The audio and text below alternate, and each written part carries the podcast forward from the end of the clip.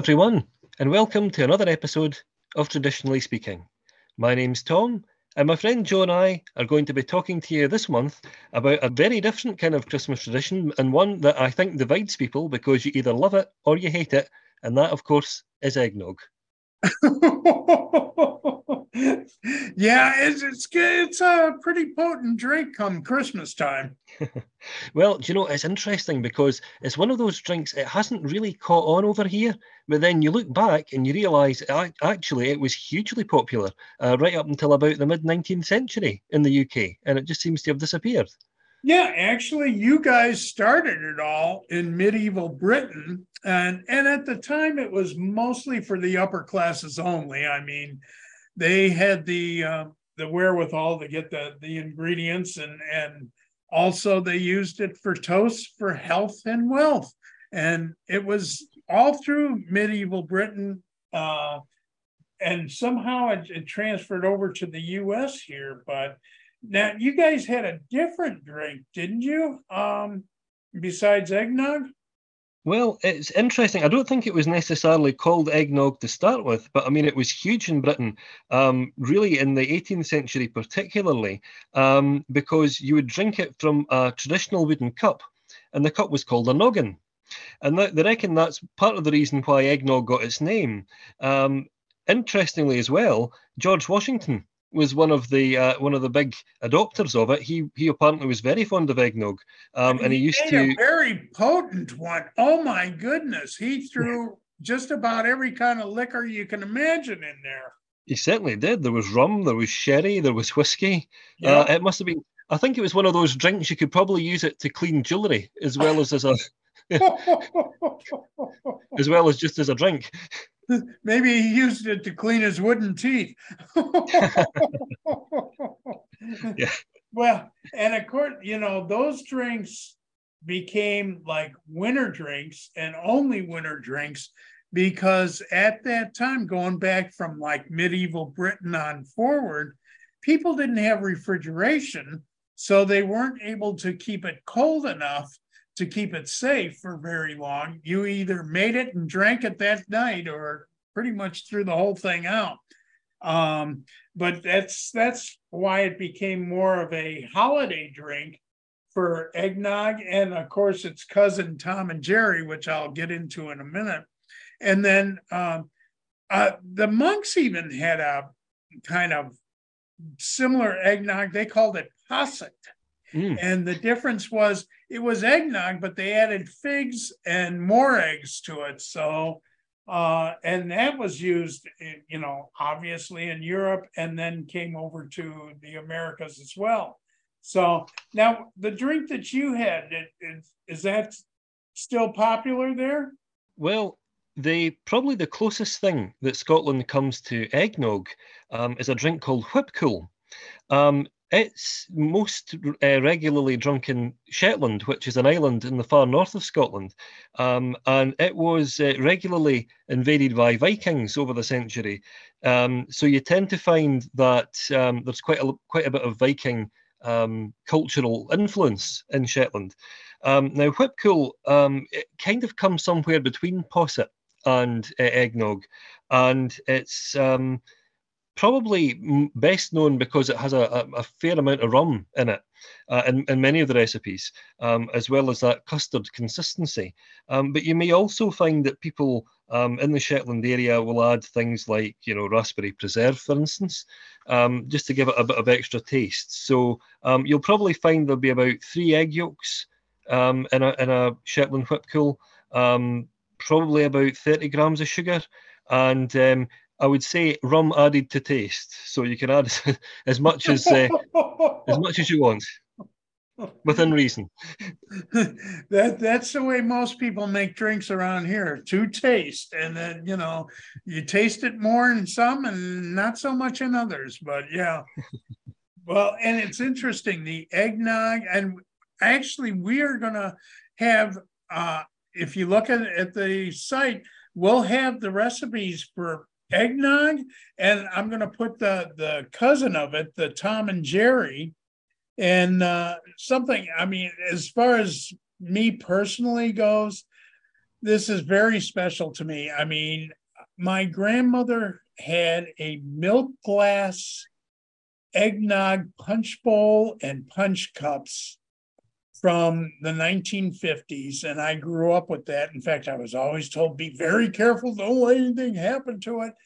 And then my great aunt Madeline, who was my grandmother's sister, had a Tom and Jerry set that was the white milk glass with the the the noggins and the uh, punch bowl. So there's a picture of that on the site as well. So take a look at that. But that that's what's kept it as a tradition in my family for quite a few years now. But anyway, and I put my own recipe up for eggnog and of course the Tom and Jerry, which really the only difference between the two is the eggnog has uh, three quarters of a cup of brandy or to taste and uh, three quarters of a cup of whiskey. And the Tom and Jerry, you use dark rum and cognac instead of the brandy and whiskey. Or you could be like George Washington, put it all in. well, it's something that they really are quite keen to take off here. I don't know if uh, there's much sign of an, up, an uptake just yet. Um, but in Scotland, um, we do have quite a lot of North American students and as a result, there are quite a few shops springing up that sell a lot of American produce. Um, now, eggnog, particularly around about the festive season, is among them, um, where you can buy them in pre-packaged uh, kits. And uh, one of the things that fascinates me is that you know, speaking to uh, American students and uh, you know people who've come across to do different um, studies, um, they often like to uh, season their um, eggnog with all kinds of different um, things. It can be cinnamon, it can be nutmeg. Um, but the thing that really amazed me is you can get an eggnog flavored coffee now as well. Oh, yeah. well, in this country, it isn't quite as big as pumpkin spice, but you know, come uh, October, November, you start seeing the eggnog cartons popping up all over the place and there's eggnog coffee creamer and there's eggnog you know obviously in the cartons and uh, eggnog cookies and oh good heaven yeah it, it comes around in a lot of different uh, products that that you can find in the us and of course if you really want to do a quick eggnog you can just buy one of the cartons and add your own booze and you're ready to go. But uh, the one that we put up is more more the tradition with the heavy cream and the milk. And you mentioned nutmeg. Yeah, nutmeg's a big part of uh, Tom and Jerry and both uh, uh, that and eggnog. Uh, put a little nutmeg in there for flavoring, and yep, and of course sugar. So yeah, it's interesting you mentioned that because uh, nutmeg is traditionally something that would be added to whip cool as well, um, along with Shetland cream. Uh, but what amazes me um, is just how many different variants there are across the whole of America. Um, you get things like the Baltimore eggnog, uh, the General Jackson eggnog, the Imperial eggnog, the Saratoga egg uh, lemonade, um, all of these different varieties. Well, it's just like most other things around here. Everybody has their own, you know, particular take on how they like their eggnog. And from that, we've had lots of different recipes coming up. I mean, mine, I'm calling it traditional, but you know, I could, I could probably get an argument or two from our listeners going, no, the traditional one does this. So, you know, it just depends where you've grown up and what part of the country and what you like in your eggnogs. but it's interesting that these drinks only appear in winter. Yeah, that's true. And I think it's one of those drinks, isn't it, that people like to associate with being warmed up at Christmas time. Um, I mean, I, I, think sort of for, for Whip Cool, you'd be looking at sort of November through to about January, um, because traditionally it would be drunk around the New Year time rather than um, the traditional Christmas period. Um, but um, I think with eggnog, you know, now that it's becoming more widely available um, in sort of pre-packaged uh, kits, you tend to find that uh, you know it's, it's a much broader period than that now. I would say probably starts about October. Now, do you, do you sell yours commercially at all on your side, or or is it pretty much just homemade recipes? Um, I would say that if you if you wanted to to get a hold of it here in Scotland, your best bet would be um, either to go to a specialist American food supplier, um, or to go to one of the, or possibly one of the larger supermarkets because they have um, you know different um, sections for um, food from different countries, um, and they would sell things like Hershey bars and uh, you know other other American food favourites that aren't widely available in the UK. Wow. Okay, so it is available. You just have to search it out. Yeah, that's exactly it. Yeah. Wow, how fun. Now, you know, and then there's other, you know, holiday drinks like wassail, which you never hear of anymore. Uh, even though there was a song about here we go, a wassailing and the leaves so green. But anyway, you don't see that as much, but eggnog's kind of stood the test of time and has always been uh, a Christmas tradition in this in this country. Yeah, it's true, isn't it? It's amazing how culinary traditions can um, survive, develop, evolve into different things. Um, a bit like the mince pie over here. I mean, if you asked uh, um, somebody in the Tudor court um, for a mince pie, you would get something radically different um, from the kind of mince pies that you would buy off the shelf today. Um, and I suppose eggnog's the same, isn't it? It's uh, it's evolved over the generations. Well, and don't you have the only store that does like fried mince pies in by you? I think that's probably a, a discussion for a for another episode, but that's perfectly true. Yes, the first uh, the first fish and chip shop um, to deep fry a mince pie um, is in uh, which is just outside of Falkirk. so hear that, folks. Here's an here comes another podcast. We're going to be talking more about that down the road.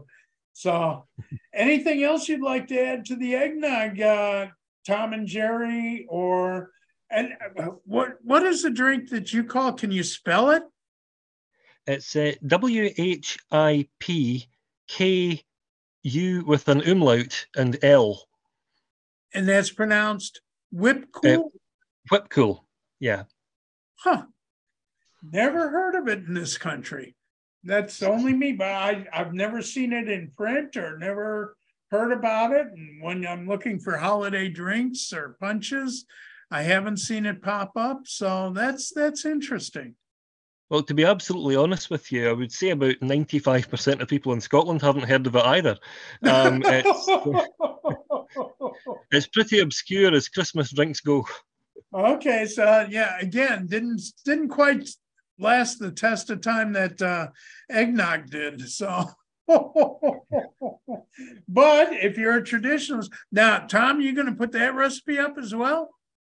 I, I hope so. Yeah, there's lots of different ways of of preparing it, um, and uh, interestingly, I mean, I have a number of good friends from Shetland, um, and none of them had heard of Whipcool. So um, I'm I'm asking around to see what the best recipe is, and hopefully that'll be added to the website soon. And of course, as, as Tom mentioned, you know, you can look at these recipes and then add your own ingredients. Or if you go, you know, this needs a touch of this or a touch of that, feel free. So, and if you guys have any kind of unusual drinks that you drink at the holidays that we haven't mentioned, I'd love to hear it. I'm always looking for new cocktails and punches and stuff to serve at the holidays. So, by all means, uh, let us know on our website what your favorite holiday drink is. Yeah, absolutely. Why not get in contact and let us know if you perhaps enjoy different eggnog traditions? Like, for instance, uh, there are a number of egg custard puddings which are inspired by eggnog. Um, perhaps you prefer that to the actual custard drink. You know, who knows? Um, I'm sure you all have different traditions where, where you come from. So um, if you would like to tell us about them, please visit us on the website and tell us more about it. Absolutely. Oh, Christmas desserts. Yeah, we got to do a podcast on that. Absolutely. Oh, that would be a long one. well, any final words on on eggnogs or whip cools or you know, uh, Tom and Jerry's? Well, just to say, uh, I hope wherever you are that you enjoy your milk punch or your, your egg milk punch or your eggnog or whatever you want to call it. Um, that I dare say you have your own traditions and that you you uh, you know take it to heart every Christmas time. Um, if that brings you some comfort in the cold and wet nights um, or the snowy nights, um, then uh, I really I really hope that you'll tell us all about it. And of course, just please be responsible when you're adding all these. Liquors into your drinks. So be careful. Don't be going out after you've had a punch bowl full. well, Tom, this has been another fun thing. And, you know, again, I, I'm glad you let me share my little story about you know, eggnog and Tom and Jerry here because it really does mean an awful lot to uh, my wife, Mary, and I every season. So. And I hope you all enjoyed this and we'll be listening for our next podcast. Thank you, everyone, for joining us. Um, it's been great to talk to you, and I hope that you'll tune in again soon.